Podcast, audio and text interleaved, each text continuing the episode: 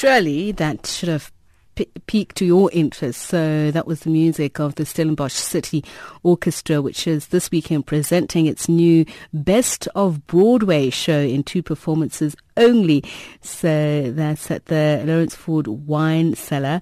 And the orchestra, conducted by Paul van Zeylenberg, is joined by baritone Neil Rademan and Fleur du Cap winner soprano Janelle Visagie. Some of the hits to be featured include sounds from shows such as A Phantom, West Side Story, My Fair Lady, among others.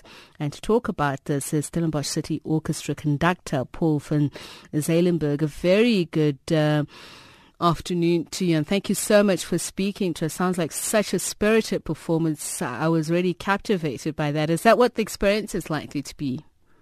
Ah, Peter, thank you very much for, for chatting to me. No, you're absolutely right. It's exciting to be part of, of this whole project. Um, uh, making music is, something special, and when you can share it with people, it's even more more more special. So yeah, it's it, it, it's spirited, as you say, it certainly will be. Mm, and tell us a little bit more about the set and uh, some of uh, the performers who are going to be joining you on the orchestra, and just how big is uh, the orchestra itself we, we, I, maybe I can explain what the orchestra really is about. It's, it's called the City Orchestra just for, it, it, it sounds good. But um, we started this project, and it's a community project whereby we incorporate professional players. We have about 15 or so professional players that are the principals of the orchestra.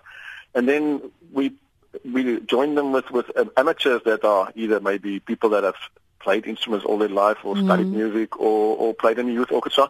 And then we have an orchestra between 40 and 50 players, a full symphony orchestra, and this is then the orchestra that we use to do what I call more accessible stuff like Broadway, and we've done some Queen shows, movie stuff, jazz, anything that, that I think we can bring the audience closer to the symphony orchestra and make it less scary. Hmm. I like the idea that you say you choose so-called novices or people who are not, uh, you know, trained to, you know, be in the orchestra or play orchestral music. But what is the cutoff? How do you judge who qualifies? Is it the quality of play? Is it the level of passion? What what allows me to qualify? I think a level of passion is important, but certainly there needs to be a basic skill.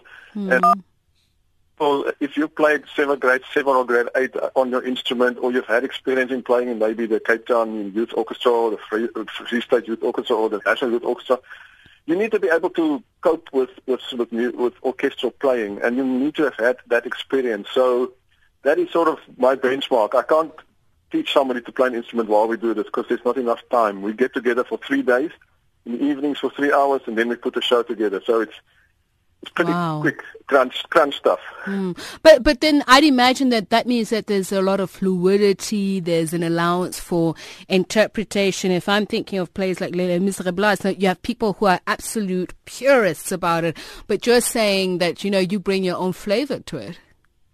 I think you're absolutely right, and I think the enjoyment factor and the energy that comes from using amateurs transcends that sort of perfectionism that we sometimes find in, in, in classical what I could call standard uh, way of, of going to symphony concerts.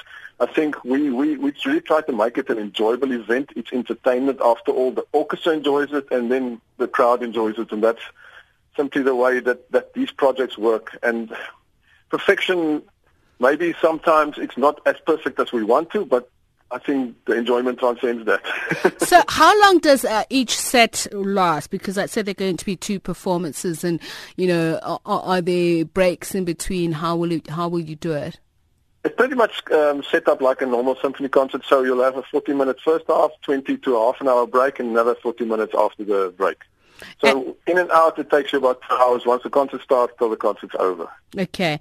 And uh, an idea of the set itself, the costumes, you know, come on, just a little bit of something. Okay, I can tell you about that. It's actually quite amazing. We're playing inside the um, the Lourensford Wine Cellar, and it's such an amazing place because you, you expect a sort of industrial building, which is it's a modern wine cellar. It's called the Gravity Feed Wine Cellar. So you've got all this sort of stainless steel tanks everywhere.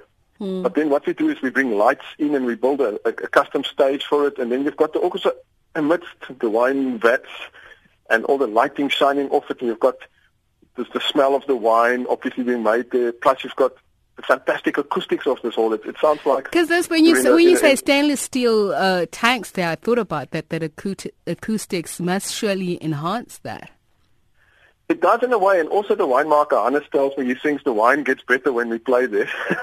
uh, but but you you say the smell of the wine, so there's no tasting of the wine while listening to this beautiful music. Well, you can actually, you actually can. There's wine sales going because um, Lourensford has, has some really fantastic wines. I think they've won quite a few um, prizes uh, in, in the latest vintages. So you can actually have your glass of wine while you're listening to what we're doing. So it's like you can have your cake and eat it at the same time. Absolutely, absolutely. okay, so just a quick one. Um, what kind of people would you like to see there? Everybody, literally everybody. We've got obviously tickets for, for, for different categories, from, from kids to pensioners to I want to say adults, but but it's it's a concert for everybody really, and that's what we really try to do is make the orchestra accessible to everybody. It's not an elitist thing. It's not a certain crowd that we want. We want people to come and have fun with us, and we will share our music with them. Any age restrictions? Nothing, nothing, no, there's nothing scary happening. Okay. okay, and what time till what time? It's half past seven. Uh, if you be there like maybe quarter, quarter, uh, 15 minutes before, then it gives you enough time to just go down the stairs. It's quite interesting. You'll go through the wine tasting room, and then you get inside the real cellar where, where the action is, and there's a couple of stairs down, and then you get to the venue at the bottom. And is this both on the Saturday and Sunday, Paul? Or Friday just and Saturday. Friday and Saturday. Friday and Saturday. Excellent. Thank you so much for that, Paul. Uh, I wish I could be there. But if you if you're thinking this is more your kind of thing, please let us know if you're thinking you're going to go and uh, why. Who knows? There might be a good surprise in there for you. So join them, uh, as he said, for a fantastic evening of glitz and glamour on a whirlwind tour of the greatest Broadway moments.